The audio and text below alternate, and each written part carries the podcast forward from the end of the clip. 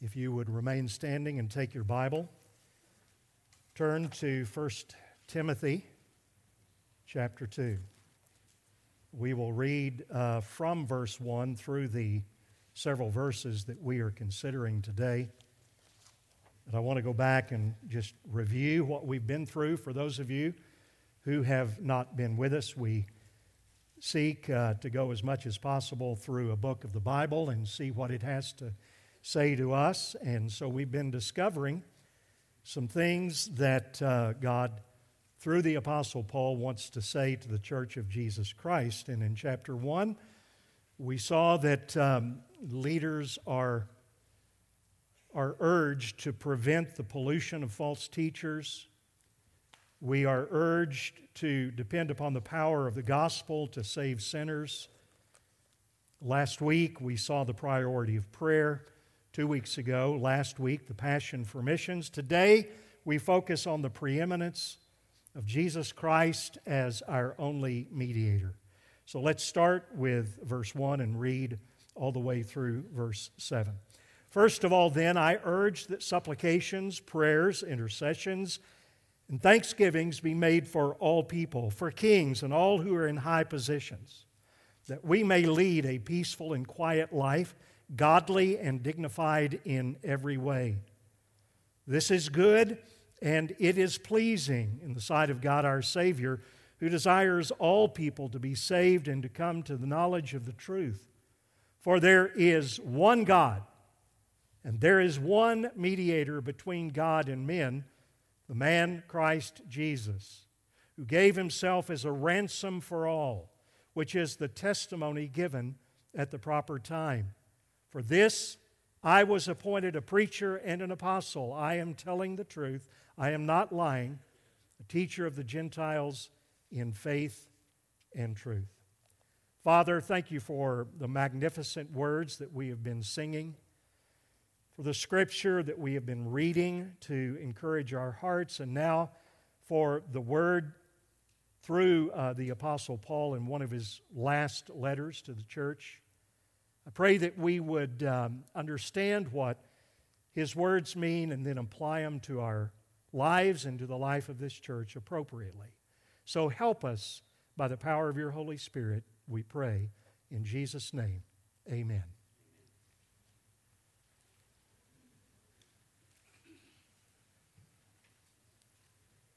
On December 9th, 2019, just off the coast of uh, northern New Zealand, there was an eruption of an active volcano.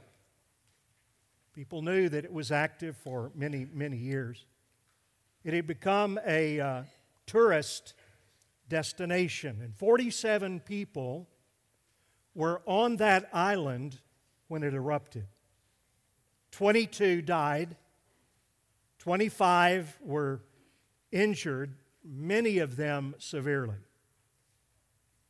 The primary problem from the eruption was the severe burns from steam and hot gases. Jan and I watched a documentary on this last little while, and we heard from some of the survivors. They said they were nervous. One of them said, in looking back and learning that there are three levels of alert that are issued one being the lowest, three being the highest. And the agency that does this had they had said that this was at a level 2. This guy said, "If I knew then what I know now, I would never have been on that island. I would have done everything that I could have to gotten off of that island, he and his wife, who were survivors, though severe, severely burned. Now, today, just to, to segue, we are talking about, we are considering, as I said a few mo- moments ago, what a healthy church looks like. We have said, go back, preventing the pollution of false teachers, the power of the gospel being released to save sinners. The priority of prayer, we already did that this morning, praying for those in authority. Last week, a passion for seeing God save people from our neighborhoods to the nations as it is God's heart to do.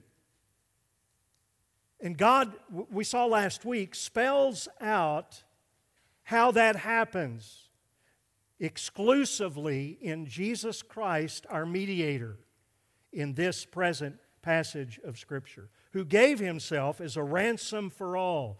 So I want you to see this God's heart is inclusive. The gospel says, enter in all who will. It is inclusive. But his way to save, I want you to hear this, is radically exclusive or limited. I had never heard this before I studied this passage of Scripture, but this passage right here has been referred to as the scandal of particularity because it sounds so narrow to so many people.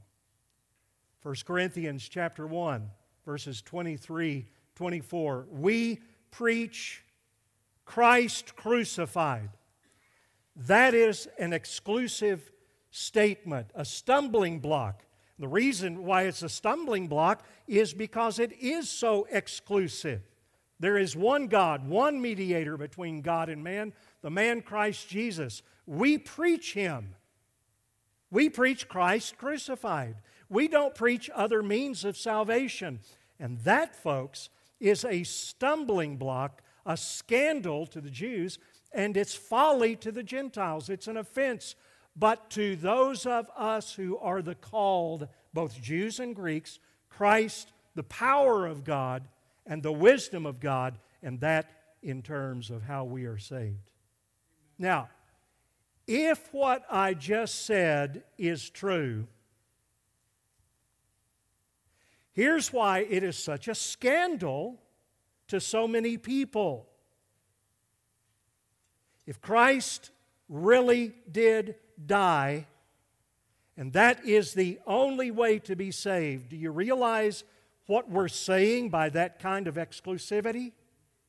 We're saying that that excludes all other religions who do not hold to Jesus Christ alone and it means we exclude all other isms who don't hold to Christ alone. It sounds so terribly normal or nor, narrow because it is so terribly narrow. Now, when you think about it, and let me say this, give this as a caveat. That does not mean that we go around thinking that we are superior and looking down our noses at other people. But it does mean that we stand firm on the reality that there is one way and one way only against all other religions. Do you know what religions that I'm specifically thinking of? I can't go into all of them, but that means Judaism is not a way to be saved. That means that Islam, well, let's put it in the terms of an ism, Mohammedanism is not a way to be saved. Buddhism, Hinduism, Catholicism, Mormonism, atheism, because they all exclude, and we're going to see this in just a moment. One of those might have caught you by surprise, but any religion or ism that does not focus on Jesus Christ alone for salvation is in error. I said isms, I, I, put those religions as isms, but that also means relativism. You know what relativism teaches, don't you? And, and, and those of you, students who are in public schools particularly, and maybe other institutions, and you'll hear this in the workplace that things are relative. In other words, there is no absolute truth. Now, when someone says that, ask them if they really believe that, and you know what they're going to say? Absolutely. so, relativism is rejected. So is pluralism. if relativism teaches that nothing can be truth, uh, then, then hum, pluralism teaches that everything is truth. And that too is fallacy because not everything can be true at the same time. But then you get to the last one humanism, which says, I am the source of all truth. This passage clearly, forcefully, powerfully reminds us that there is but one God who has chosen but one plan of salvation through one mediator, the God man, Jesus Christ, who is the one ransom by which people can be saved. So let's walk through this. You see where I've divided it up. We're going to talk about each one of these little pieces of the scripture. For there is one God. We affirm that. One God. We go back to the Old Testament and we look at the, the statements which bleed over into the New Testament. Hear, O Israel, the Lord is our God, the Lord is one. Before me no God was formed, nor shall there be any after me. I am the first and I am the last. Besides me, there is no God. Now, a question that I ask as I study through this, and maybe we need to ask, is did God, uh, did, did Paul really need to start with this affirmation that there is only one God? The answer is yes. Do we need to start with the affirmation that there is only one God? The answer is yes. You see, in his day, people needed to know there wasn't a Jewish God and there wasn't a pagan God or gods.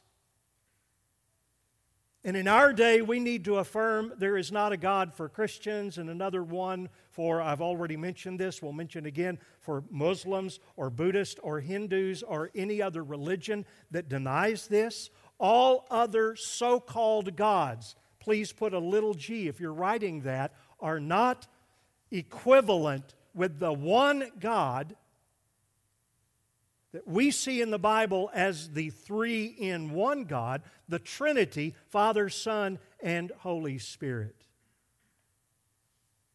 Nothing even comes close to the God revealed in the Bible. And I hope you see why this is so important. If we allow that there are other gods, then we must allow that there are other ways of salvation but let's jump to the New Testament and listen to the Apostle Peter, where he makes the affirmation, preaching now to a group of Jews primarily. And he says these words There is salvation in no one else, for there is no other name given under heaven among men by which we must be saved. What Paul is doing, and he's doing it, he's been doing it now for the last 2,000 years since this book was written to the church at Ephesus, he's been reminding believers of the exclusivity that there is but one God. Let's look at the next phrase. If there is one God, there is one mediator between God and men. There is only one way because there's only one God and there's only one mediator. Now let's define what mediator is. A mediator is a go between. A mediator is a middleman. And primarily, you think of a mediator, at least in this context and many other contexts, someone who stands between, listen to this, two parties that are offended with each other and who are in conflict with each other. Now, again, consider the question. We looked a little bit at this last week. Is there really a conflict? You know, sometimes I feel like I'm preaching to the choir. It's an old saying. Preaching concepts, truths from the Bible that you all know and affirm. But I can tell you this is not the case everywhere. And even among some of your friends who profess faith in Christ, This is radically different.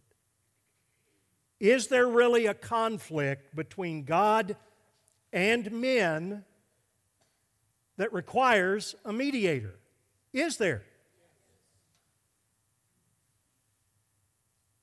I challenge you, ask that to just a person on the street or a person in another church that's just nominally biblical. You know what they're going to say?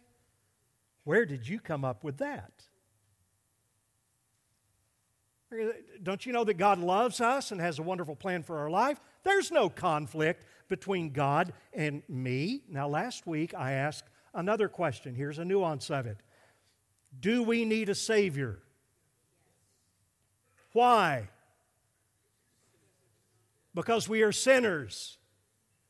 Great answer. I still haven't found out who was the young person who gave me the answer to the question or the, the the thought that I had cats have cats, dogs have dogs, sinners have, and I hesitated. Do you remember that? Some little one back there said, dogs.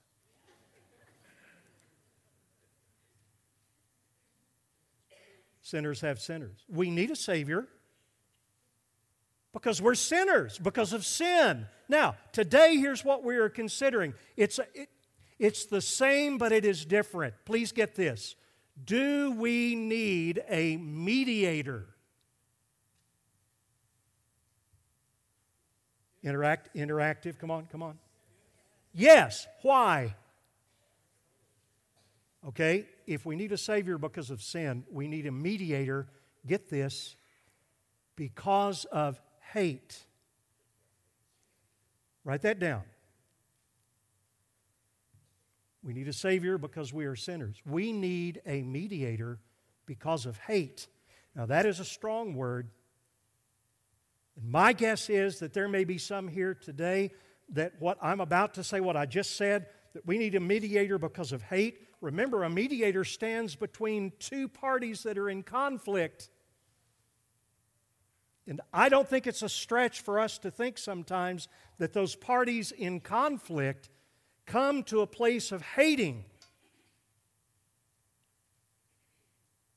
We need a mediator because of hate, even though a great many people do not see this as a need because they've never considered it.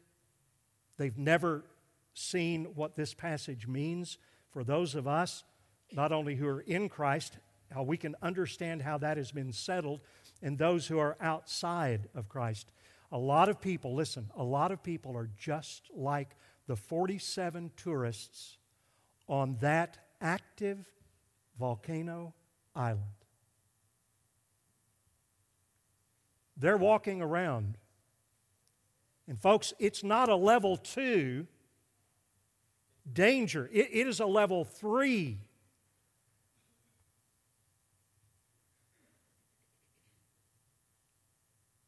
Most are unaware of the danger we are in and the reality that we need a mediator because those outside of Christ hate God. All right? Here's what the Bible says. It's right there. It's not, it's not scrunched into a little bitty place, just like the other side is not. So we need to get a picture of this. The lost person is not neutral. Don't ever think that.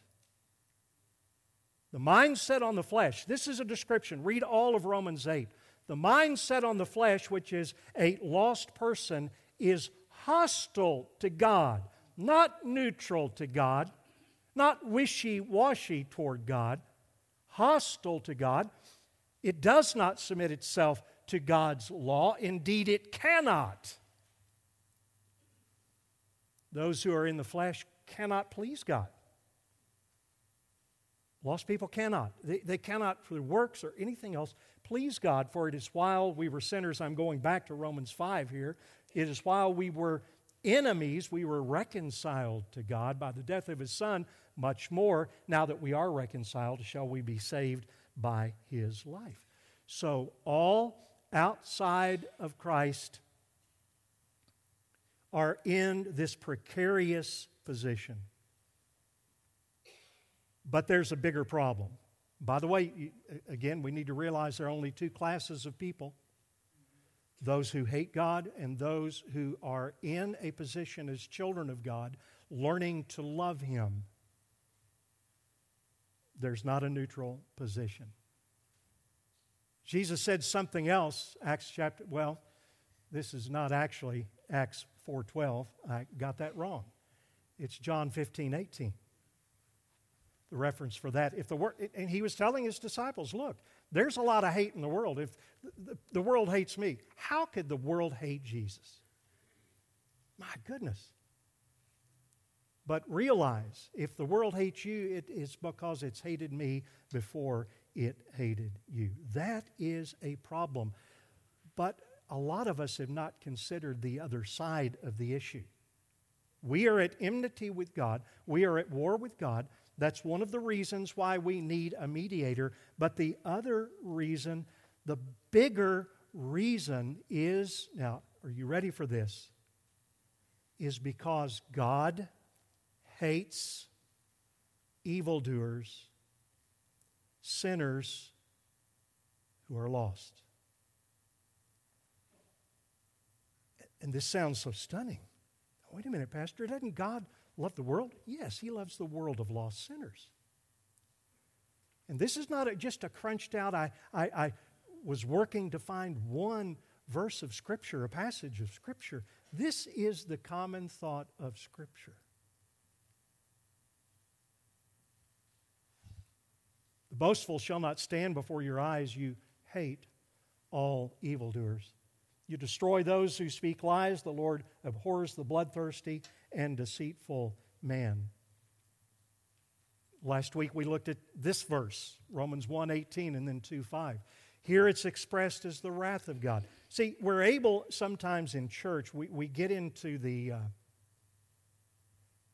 kind of the rut of we accept certain words that we've normalized and we don't think they're as bad. Hate has a lot worse sound than wrath. And they're one of the same. Okay? The wrath of God is revealed from heaven against all ungodliness and unrighteousness of man. Here, here's the, the, the condition of the lost person. Because of your hard and impenitent heart, you are storing up wrath for yourself on the day of wrath when God's righteous judgment will be revealed, then there will be wrath and fury. Folks,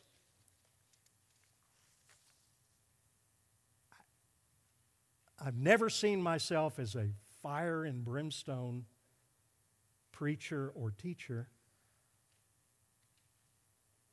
With all my heart, all I want to do is just tell you what God's Word says.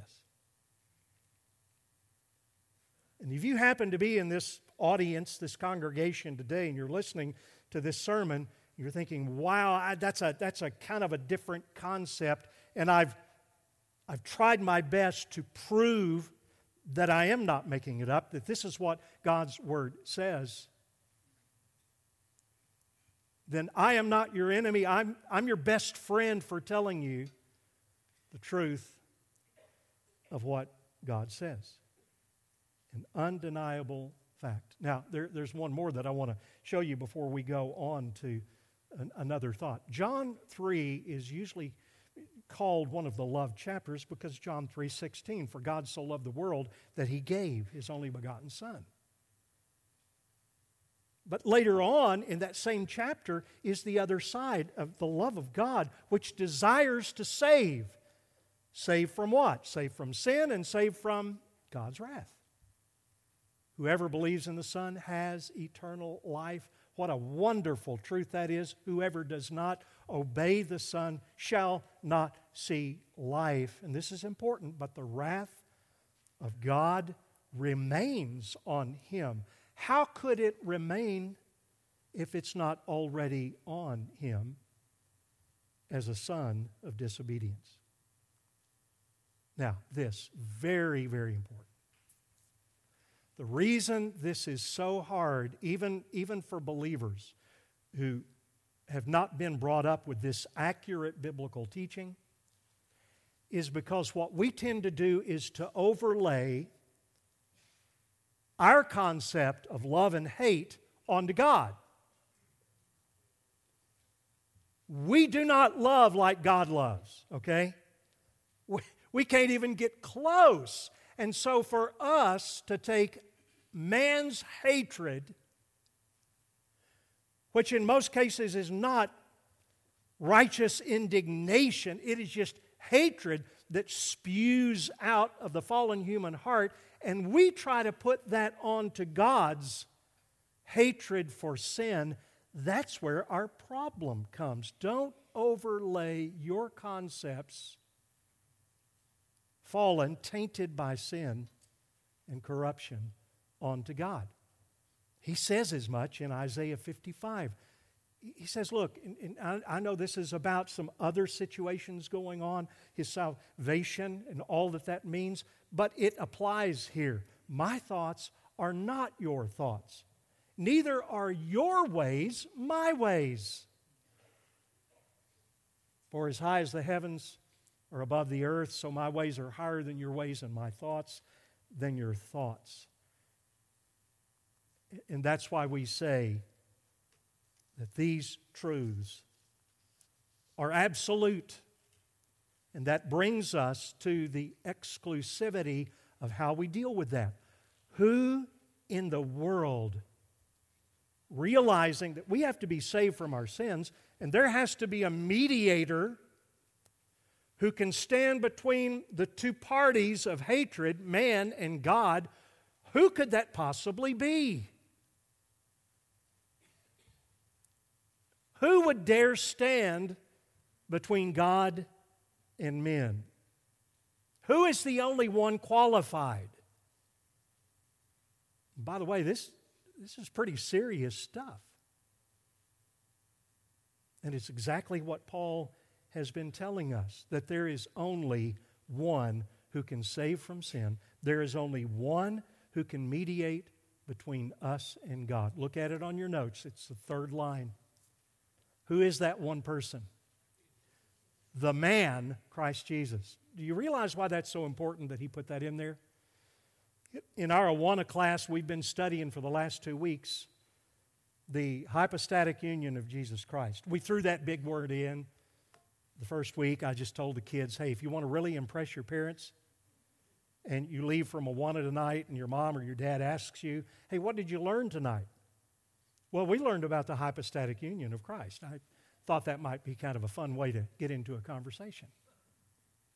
But really, what we've been talking about is how that God, or Jesus, could be fully God, 100% God, and fully man, 100% human being at the same time. So it had to be Christ Jesus who was a man, the God man, Christ Jesus, 100%, 100%. The eternal Son, the second person of the Trinity. I'm saying it over and over in different ways to try to make a point. The God man, the anointed one, the Savior. Why did he have to be fully man? Because only one who had lived as a man perfectly without sin, he was the perfect, unblemished sacrifice, could serve as the sufficient and efficacious sacrifice for the many. And as God, he had to be God at the same time in order for his sacrifice to be good for all of his people for all time. It's kind of like a, a, bridge has to be anchored on both sides in order to be effective. Now, let me ask you, and it's one of those duh questions, preaching to the choir, are there any other mediators? Wait, wait. What about Mary? Wow. Just read read some of the beliefs. They'll say she is not in a certain place, but then in their prayers, they pray to Mary as the mediatrix, as the mediator between us and Jesus. What about the saints? Can we pray to them? What about angels? Okay, here's one. What about pastors? Wow, you didn't hesitate with that. And you shouldn't. Now, is it okay for you to ask a, a, an ABF class member or one of your friends if you've got a problem, if you've got something coming up, if you've got a health issue, to pray to intercede for you? Yes, but without the understanding that that person is in any way a mediator that is standing between you and God and affecting your way to get to God. There's only one.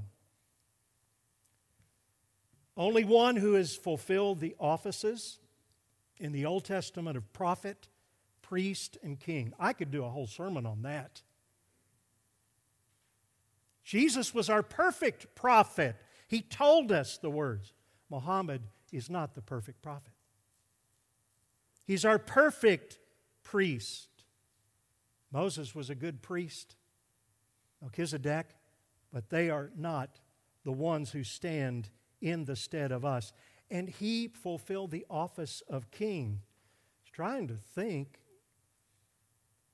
There was Nebuchadnezzar, he declared himself king of the world, but he is not the sufficient king, only one.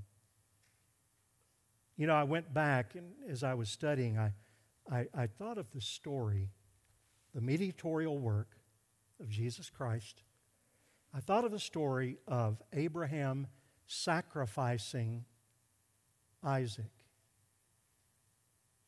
And then I thought forward to John chapter 8 and verse 56. I don't have it on the, on the screen. But in John 8 56, Jesus said some, some words that are kind of interesting. He said, Abraham rejoiced to see my day, and he was exceedingly glad about it. And I thought back to when did Abraham see Jesus, and why was he so glad? Well, it could have been Genesis 12 when the call was issued and the promise was given to Abraham. He would be the father of many nations. It could have been Genesis 15 when the covenant was cut with Abraham. It could have been Genesis 18 when Abraham was told, "You will Sarah will bear a son." But I believe that it's found in Genesis chapter 22 when Abraham went to sacrifice Isaac. And there's a lot of rich symbolism in that. When Abraham's hand with the knife was raised to plunge into the heart of Isaac, who, by the way, went as a willing sacrifice, carrying his own wood. Wow. But then God said, Abraham, don't kill him. And Abraham looked I think he was glad that God provided, Jehovah Jireh provided the ram whose horns were caught in the thicket. And when it says Abraham was glad to see my day, he was exceedingly glad because he saw a picture of Christ, the only mediator as the ram was the only mediator who could keep Isaac from certain death. Let's move on to the next statement who gave himself as a ransom for us all. There is no man who can give himself as a ransom. Truly, no man can ransom another or give to God the price of his life. We, we know that.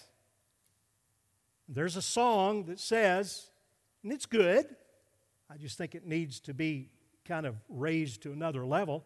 You remember the, the, the song? It's a little chorus. He paid a debt he did not owe. I owed a debt I could not pay. I needed someone to wash my sins away. And now I sing a brand new song, Amazing Grace. Christ Jesus paid the debt that I could never pay. But now listen, here's where I say that song needs to be upgraded. He didn't just pay the ransom price, He was the ransom price.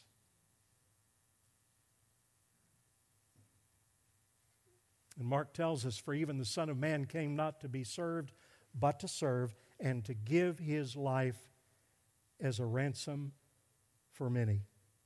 He gave. Look, to give. He gave. He initiated. Nobody made him do it. That's why I always love verses like John 15, 16. You did not choose me, I chose you. John 10. I am the good shepherd. I initiated laying down my life for the sheep, and I will take it up again. His once for all substitutionary death on the cross was the ransom that freed us. And any other religion, ism that takes away from that or adds to that is heresy. And this is the testimony borne at the proper time. Jesus said, I am, here's his testimony I am the way. I myself am the way, the truth, and the life. No one comes to the Father but through me. Galatians, Paul said, when the fullness of time had come, God sent forth his Son, born of a woman, born under the law, to redeem those who were under the law, so that we might receive the adoption as sons. God has a plan to save his elect, and he also has a procedure by which we reach people, and that is the last phrase that we will consider today. For this, Paul says, I was appointed a preacher and an apostle. I'm telling the truth. I am not lying, a teacher of the Gentiles in faith and truth. Paul's heart was to proclaim the gospel. We see it here in this verse where he said, I, I, I, don't count my life as dear to me if only I may fulfill the commission that God has given to me. And what was that commission? We find out in the book of Romans, chapter 15, where he said, My mission is to take the gospel from Jerusalem to the end of the earth. By this time, when he was writing to Rome, he'd already made it to Illyricum. But he wasn't satisfied. Why? Because Jesus said, My gospel is to go to the ends of the earth. By the way, that's why he wanted to go to Spain, so he could preach the gospel to what then most people considered was the end of the earth. Now, just, just a question. That, that's Paul's commission. Okay, church, here we go. Is that our commission as well? Now, wait a minute, wait a minute. You're not Paul. Your commission is going to be your commission. His commission was to be a church planter. And a lot of Christians will say, well, since I'm not Paul, then that really doesn't pertain to me. But in a book that we're studying in our ABF class, we find that this is applied to every believer in this room. You are a chosen race if you're a believer in Christ. You're a part of that chosen race. You're a royal priesthood, a holy nation, a people for his own possession. That's your new identity. But here is the reason why that you may proclaim the excellencies of him who called you out of darkness into his marvelous light. You and I may not be cross cultural missionaries, but we are proclaimers in our sphere of influence First, our family, then our workplace, our church, and wherever we go in the world. You may not, not think that you have much to offer. Offer what you have. February 26th, we're having a missions conference. It's a one day, Sunday only. We're going to be hearing from mission, the missionaries that we support as a church. I hope you will plug in and learn more about that and about what you can do to be a missionary again using what God has given to you. And not saying I'm not a Paul or I'm not a Marty or I'm not a whatever else, but using what God has given you. Many of you have heard the name Charles Haddon Spurgeon. I don't know that among evangelical Christians that there is a person who hasn't. He literally changed the world at his time, in his time. Do you know how he was saved? Do you know his conversion testimony?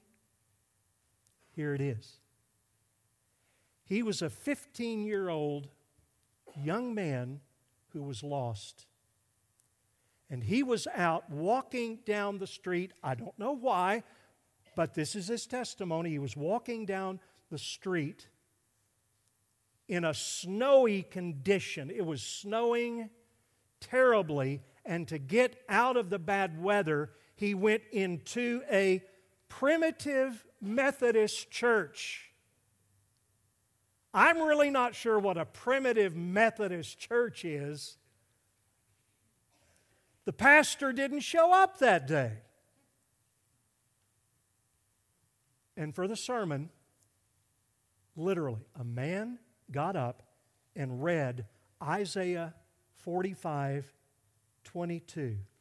Turn to me and be saved, all the ends of the earth, for I am God and there is no other. And Spurgeon said, the Spirit of God took the Word of God and drove it into his heart, and the light went on, and he was saved.